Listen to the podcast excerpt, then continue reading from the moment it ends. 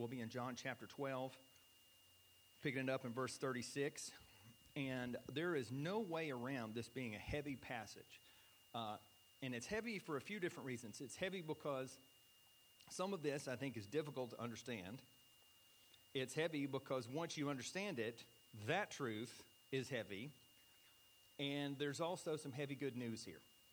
So, with that being said, let's go ahead and turn our attention to verse 36. It says, When Jesus had said these things, so this is what uh, David led us in discussion of last week. He's talked about, he's coming on to the home stretch of his uh, ministry here on earth, beginning Passion Week. Um, the, the, the, the wolves have begun to gather, so to speak. After he said these things and made these statements, he departed and hid himself from them. So, again, there, Jesus has things on the exact time schedule that he wants.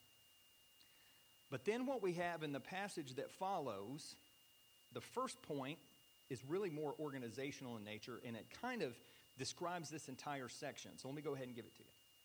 And it is the unbelief of the Jews, and then its explanation. So that's what this is going to be about. Take a look at this. Verse 37. Though he had done so many signs before them, they still did not believe in him, so that the word spoken by the prophet Isaiah might be fulfilled. Now, we're going to see what the uh, prophet Isaiah prophesied in just a moment, but I want to go ahead and kind of dig into this idea here because I do not think that it is inconsequential that John begins his explanation of their unbelief where he does. I think that is 100% intentional. Because what he's going to reveal here, both through this inspired statement and then also through this quotation from hundreds of years before, quoting Isaiah, he's going to show the multidimensionality, making up a word there, of their unbelief that there is a human aspect to it and there is a divine aspect to it. If you want to think of it like this in more layman's terms, what he's talking about here is he is talking about what happened. The Jews, in large scale, did not trust in Jesus, and then why it happened. Now, this quote from Isaiah, though, is important because he pulls from two different passages, and we'll dig into this in just a little bit. But he's going to pull from Isaiah 53, which is called the suffering servant narrative. And also in verse 40, he's going to quote from Isaiah 6, verse 10, which is the passage where we learn uh, where Isaiah encounters God and he sees that Jesus is, is high and lifted up, and the train of the road, his robe filled the temple, and all those things. And so it's very significant that John is quoting from Isaiah not just to explain, hey, what is happening here with these Jews is what was prophesied long ago. So you have the, the wonderful fulfillment nature of what's happening with this quotation. But it's also very important that this is yet another example where John is saying Jesus is God. He's saying Isaiah saw him, and now you have seen him. And so remember, as we have discussed so many times throughout this book, that is the key question that he's answered. Who is Jesus? He is God. And one final thing that's so fantastic about him quoting Isaiah here is it shows us yet another example of what we've always tried to teach you here that the Bible is one big story that all points to Jesus. And this is yet another example. Now, this unbelief portion, let me say just a couple of things about this.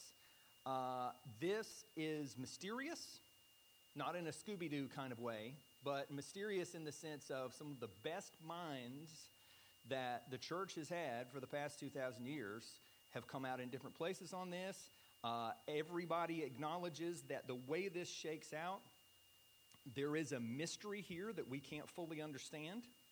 And I think one of the favorite quotes that I have about this actually comes from Charles Spurgeon, who's one of my favorite preachers who said that what we're talking about here, which is the intersection of God's sovereignty and human responsibility, are like two train tracks that run parallel aside one another in Scripture and they connect somewhere far in eternity. And so the best that we can do is you believe both because the Scripture teaches both. And I'm going to come back to that in just a moment when we talk about verse 37 again. But you're going to see this human element of their unbelief, and you're going to see a divine element of their unbelief. But let me also say this if you leave tonight and you're like, whew, I'm not sure I fully understand that. Well, you need to know that I kind of feel the same way after working on this all week and thinking about these kinds of things for most of my adult life. So we're going to do the best we can. But if Spurgeon couldn't figure it totally out and said it intersected somewhere in the future, we're going to have to go with that. Now, let's dig back into verse 37 here. This notion here that, and look at the language, I think every word here is important. Though he had done so many signs before them, they still did not believe him. So the place that, that John begins with this is what I would, uh, what I would potentially call recalcitrant unbelief in the face of miracle after miracle after miracle. And we've seen this throughout the book, right? It's almost as if, and it didn't happen exactly like this, but it is, it, it is as if they said, Jesus, do a miracle for us, then we'll believe. So Jesus does 537 miracles. And at the end of 537 miracles, they are still saying, nope, nope, we don't believe.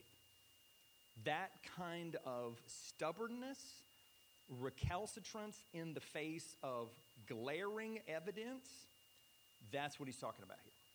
That this is not unbelief from a lack of information, this is unbelief from a heart level unwillingness. We will not believe this. That's, that's what's happening on the human side of things here. But there's more to it than that. Because now we're digging into verse 38. Look at this. So that, so this is a purpose clause, this happened so that something else would happen. The word spoken by the prophet Isaiah might be fulfilled.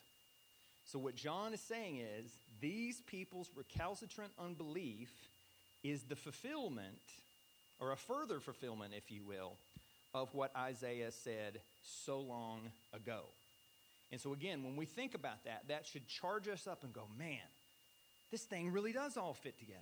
The Bible is one big story. Isaiah saw Jesus back then. He saw the glory of God and so on and so forth. He is the suffering servant. And that is part of what needs to jump off the page to us here. But let me go just a little bit further on this idea here about unbelief, and then we're going to talk about the divine element of it. I like what Mark Dever had to say about this. He said, Unbelief never involves the mind alone, it is a spiritual state.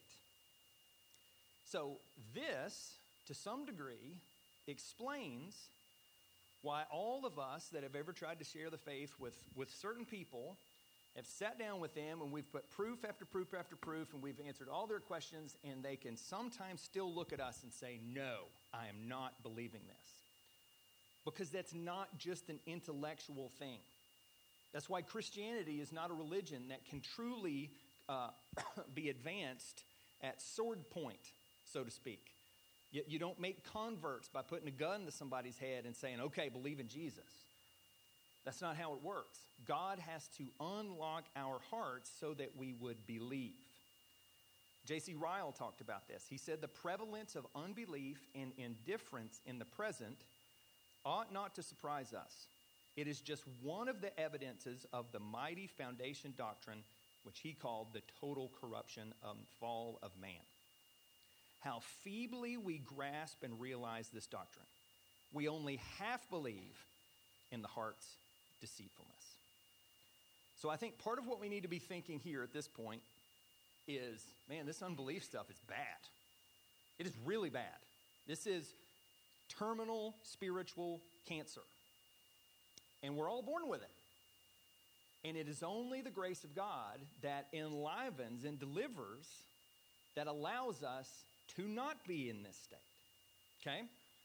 And I think we all know this. God does this for some but he does not do this for all. And that's part of what we get into right here with verse 38 and following. Look at this. Lord, who has believed what he heard from us, and to whom has the arm of the Lord been revealed? Therefore they could not believe. For Isaiah said, He has blinded their eyes and hardened their heart, lest their eyes, lest, lest they see with their eyes and understand with their heart and turn, and I would heal them. And that's where it gets a little like, ooh, that's heavy. It's heavy to understand, and it's heavy to think about the implications of that. And so I want to just acknowledge a significant debt right here for the next few minutes from the, the good people at the Exalting Christ commentary. Uh, because after the many things I read this week, I, I kind of like the, the vibe of what these guys had to say. So I'm going to dip pretty heavily in and out of this. And so the, the question here about their inability to believe and the divine elements of it. What is going on there? Well, this is not the first time that we have heard about something like this. In fact, all the way back in Deuteronomy chapter 9, or excuse me, 29, God talks about hardening hearts and man's inability to believe. So it's a, similar kind of thing. Uh, you, uh, let's just read it real briefly. You have seen with your own eyes everything that the Lord did in Egypt to Pharaoh.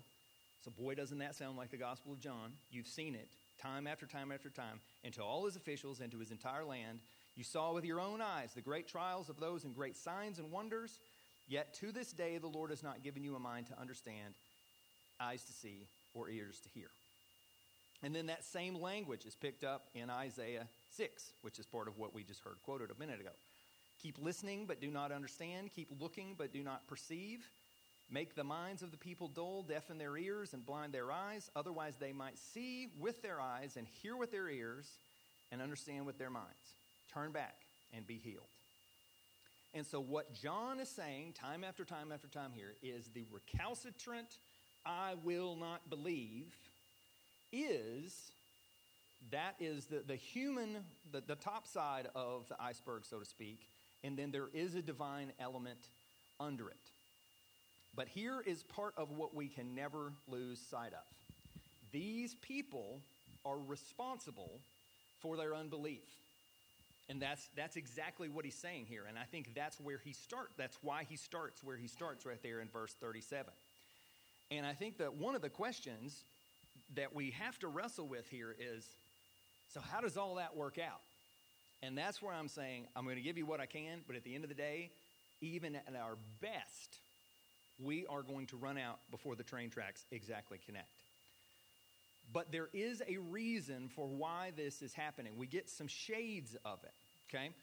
Uh, here's just a few pieces of it. One of it comes from uh, Romans chapter 9. I think many of us, if you've ever read that, you've wrestled with that. It's the same type of idea. And one of the things that we encounter there is that this world is God's, and He is in sovereign control over everything, and He gets to choose what He wants to do. And some people He chooses to save, and some people He doesn't. And that's His prerogative. Now, is that hard for us to hear sometimes? I believe that it is. But we've got to trust that God, in His infinite sovereignty and wisdom, it, it's his planet. He can do what he wants. And I think what that does for us is it 100% highlights and elevates the grace of God. Because it, going back to what J.C. Ryle said earlier, if we really understand, I mean, really understand our spiritual plight before we meet Jesus, one illustration, think of it like this. We're not just flopping around in the water waiting for a life preserver. We are at the bottom of the ocean, completely dead, getting eaten by fish, so to speak, spiritually. And God comes along and pulls us up and puts us on the boat and resurrects us spiritually. When we understand that that is what has happened, then the focus shifts from, okay, I don't really fully understand this, to, holy cow, he has saved me from myself he has saved me from this recalcitrant unbelief that I would have had had he not gotten a hold of me, and he brought me back to life. So it's not that this question is not important, but we do the best we can with it, and then I think we're overtaken by a sense of gratitude, and a sense of wonder, and a sense of thankfulness, and a sense of, I got to tell other people about this. I got to get out there and talk to other people because who knows, God might save them But let me give you one other piece on this that I think is helpful because when I interact with this truth, even though I've been studying it for goodness, who knows how long, decades, there's always that part of me that is still kind of like, ah, that there's, there's something about it. And here's what D.A. Carson says that really helps. He says this God's judicial hardening is not presented as the big D.A. Carson words here capricious manipulation of an arbitrary potentate cursing morally neutral or even morally pure beings, but as a holy condemnation of a guilty people who are condemned to do and be what they themselves have chosen. Now, that's a mouthful, but can we feel the ethos of what he's saying here? He's not saying, or, or the, the, picture that, that sometimes I think we kind of get in our mind is these, these people that we're talking about here were like, oh, Jesus, please, just one more time. It was the exact opposite. These people couldn't wait to kill him, and he had done countless things. So, whatever hardening seems to be taking place here basically is giving them what they wanted. That's what, that's what Carson seems to be saying there. They have chosen this, and that is what is playing itself out. Now, let's spend just a little second here because actually the entire passage is not about this, but this is the, the most difficult section, obviously. What do we do with this? Well, one piece of it I've already referred to. I think that we wrestle as best we can, intellectually, honestly, spiritual difficulty, all of it that it is, with the challenging nature of this topic. But I think where we've got to land is grace and evangelism. And the only thing I would add to what I said earlier is an expanded view of God. Because if we really get this, God gets bigger and bigger and bigger. And it kind of gets to the point where it's like, okay, I'm not going to I'm not going to figure this out. And the fact that I can't figure this out is another pointer to the grace of God. It's another pointer to the greatness of God. It's another pointer to the excellence of God. Because whatever He's doing in all of this, it is something that I can't fully understand. And that shows me how tiny I am and how huge He is. Now, there's one other thing that I wanted to say about this before I moved on. We do get somewhat of a hint, a little bit of insight, because Paul talks about this uh, a little bit in, in, a different place when he is talking about, um, he preaches a sermon, and just like we all see, some people get saved, some people don't. Some people want to hear more about it later, and some people are completely indifferent. But the idea that kind of comes out of that is we see this concept that God uses the hardness of the Jews to bring in the Gentiles. He uses their not listening to bring in people that do listen. And oddly enough, Paul quotes the same passage right here, Isaiah 6:10. And he says, "Therefore let it be known to you that the salvation of God has been sent to the Gentiles, they will listen." And that's Acts 28, 28. So again, our picture of God needs to get bigger. How in the world can God use the recalcitrance of these people and then somehow he plays some role in it, but still they are responsible for it. Mystery there. But then he uses that whole basket to bring in the Gentiles and ultimately advance his plan. I'm telling you, that's only a huge, huge God could do that. And I think that's part of the takeaway here. So we wrestle with it, we believe it, we're challenged by it. We try to understand it as best we can. We're helped by it. We see the grace explosion that has happened in our lives and we feel immense gratitude. And we get out and talk to everybody that we can, knowing that God will probably not save them all, but He will save some of them.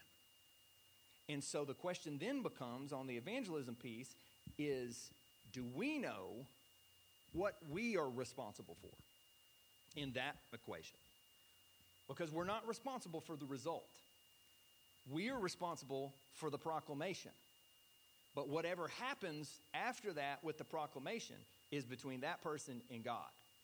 We, we just got to share.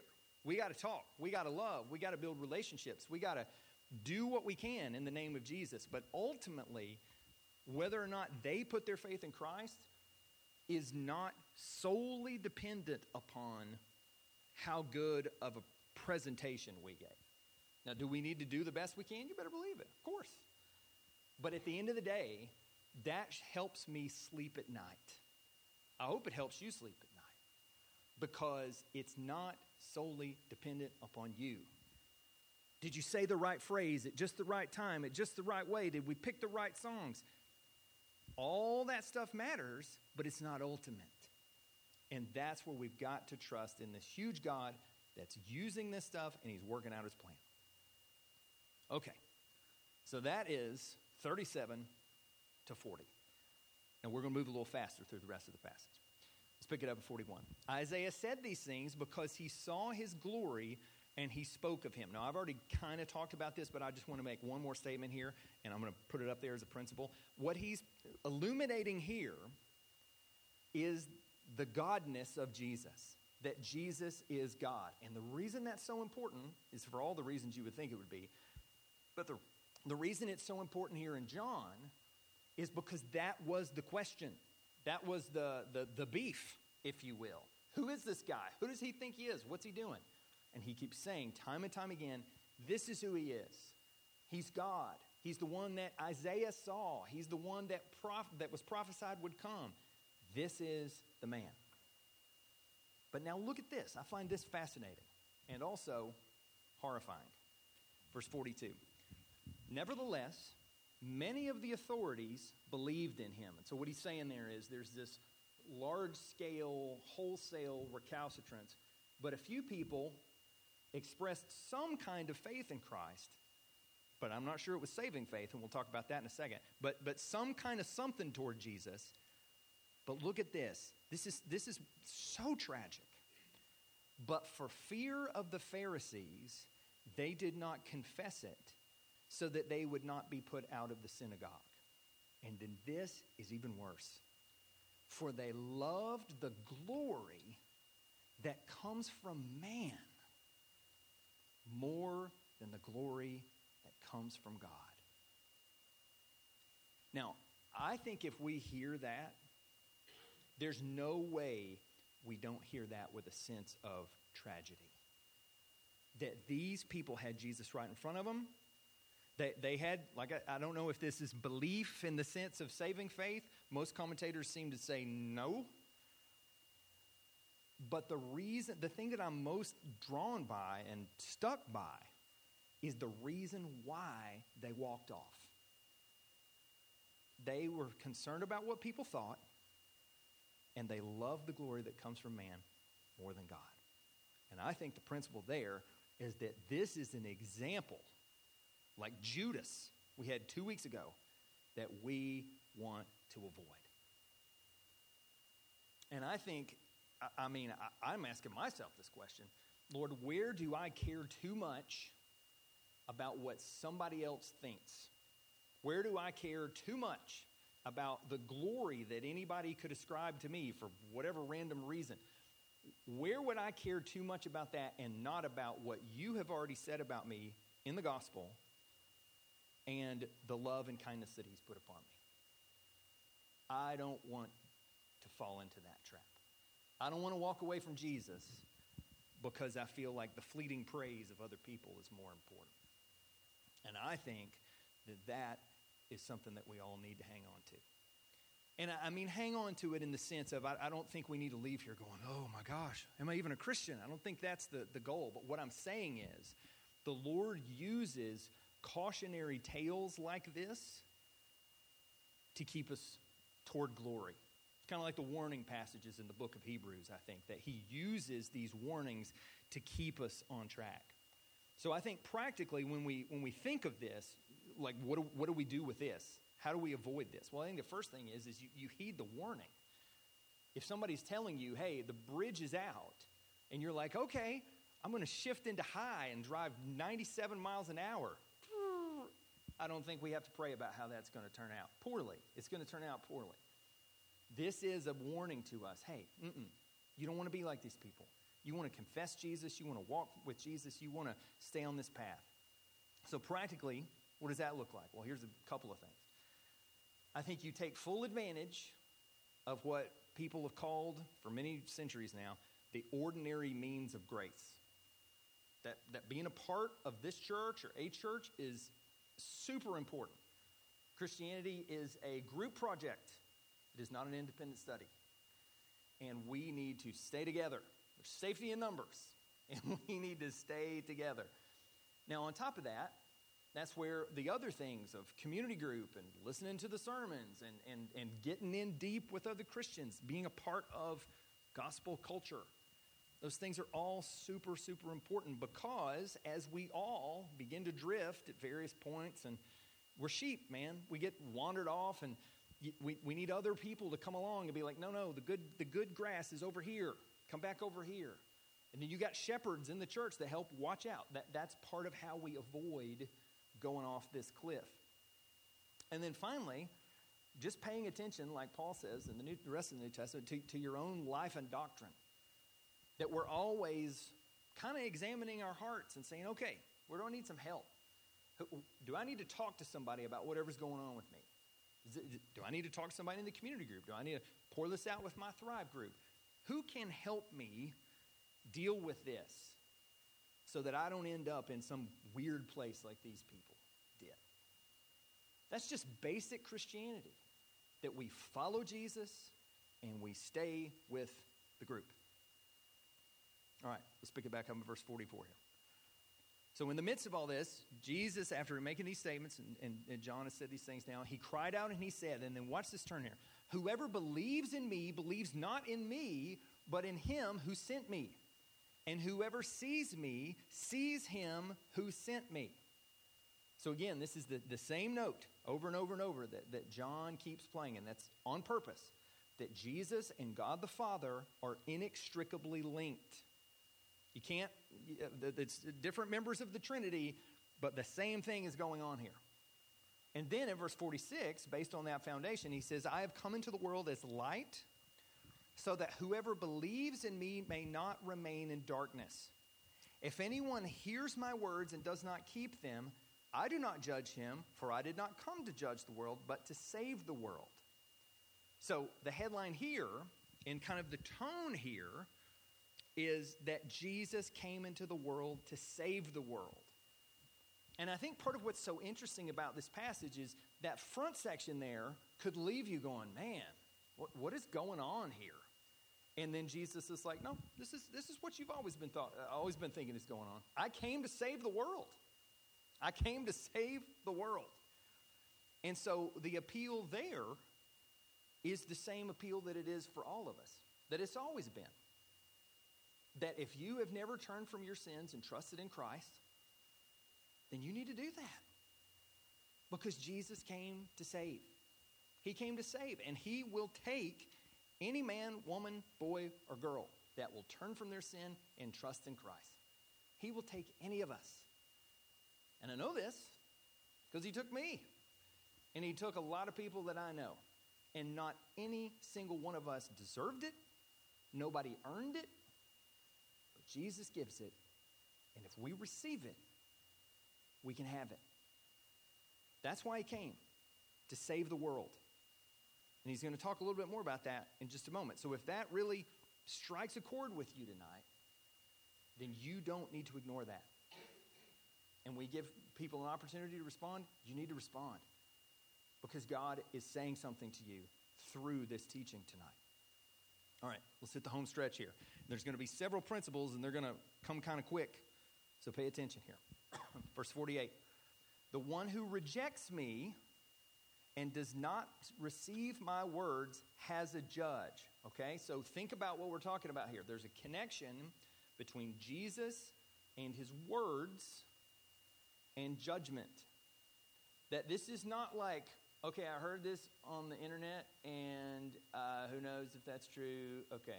There's not really a penalty for you ignoring some spambot's post, right, that was written by AI in the first place. Your life is not going to be deeply affected. But you ignore Jesus, you're going to be eternally affected. They're two qualitatively different things, and that's what he's saying here. There's an authority connected to his word that comes from God, and that's who he's, that's who he's talking about here. So the one who rejects me and does not receive my words has a judge. For the word that I will have spoke, the word I have spoken will judge him on the last day. So that's almost some like person or uh, whatever literary device there. My kids would know what this is, where the words are speaking against them on the last day. For I have not spoken of my own authority. So again, that's the, the same thing that he said. I'm here with divine authority. But the Father who sent me has himself given me a commandment what to say and what to speak. So again, Jesus is here with divine authority and a divine message. And then I love this again. It kind of goes back to verse 47 with what he said there about why he came to save. And I know this commandment is eternal life. So what I say, therefore, I say as the Father has told me. So, what are the principles here? Well, the first one is that Jesus speaks with the Father's authority. This is why this, this whole thing that exists in our time period of like, oh, I love the, the teachings of Jesus and the example of Jesus, but I don't want to follow him. That's not one of the options. You either accept his teachings and his authority and follow him or not. But, but there's, no, there's no third way because this is not like somebody at you know the bookstore that has a has a self-help where you can just kind of plunder some of this jesus' teaching was unique because it was authoritative and that authority comes from god. That's what he's saying here. He's speaking with the father's authority. He's not simply a, another uh, peterson type. Like this is someone speaking with god's authority. But then also with what he's saying there here the other side of this is judgment for unbelief is not arbitrary, but inevitable. That, that's part of what Jesus is saying here about like, the, so there's not going to be people that would be like, oh, I, I didn't know. If they were standing there in front of him and they were confronted with his truth, he's saying that's part of what he's saying. The words will judge them. They're accountable. And then finally, back to what he said before here, even in the midst of like this heavy truth, there's still this theme of grace and glory. Because even in the midst of saying these things about judgment, look back at verse 50. What does he say? In the midst of talking about judgment, I know that his commandment is eternal life. So, in the midst of warning them he's still appealing to them. That he's saying, if you turn to this, if you turn to the truth, you will have eternal life. And I'm not making it up, it comes from God the Father. So, again, what, what, do we, what do we do with that? Well, I think just a couple of things. I think the first one is we think about the authority that Jesus has the authority that Jesus has. We might struggle with it and wrestle with it, but it's His authority. And second, I think that we need to think about the immense grace and offer that Jesus has. Because again, think back at verse 47, think back at verse 50. He came to save. So if you're here tonight and you want to be saved, you can be saved. If you came in here tonight and you wonder, man, I just don't know where I stand with God. I grew up around the church and I got a bunch of kind of disconnected beliefs and I don't know how to put them together. I don't know if I'm a Christian or not. You can settle that issue tonight. You came in here tonight and you're like, I don't know what's going on in my life. Seems like there's a lot of weird things, but I don't have a lot of purpose and meaning. And it seems like there's this hole. Literally had somebody tell me this week, we were having a fantastic conversation. They were like, I knew there was this void in my life, and then I realized that Jesus was what I needed, and then I trusted in Jesus. And that person's story, that can be your story. If you want to be saved, Jesus will save you. His commandment is eternal life.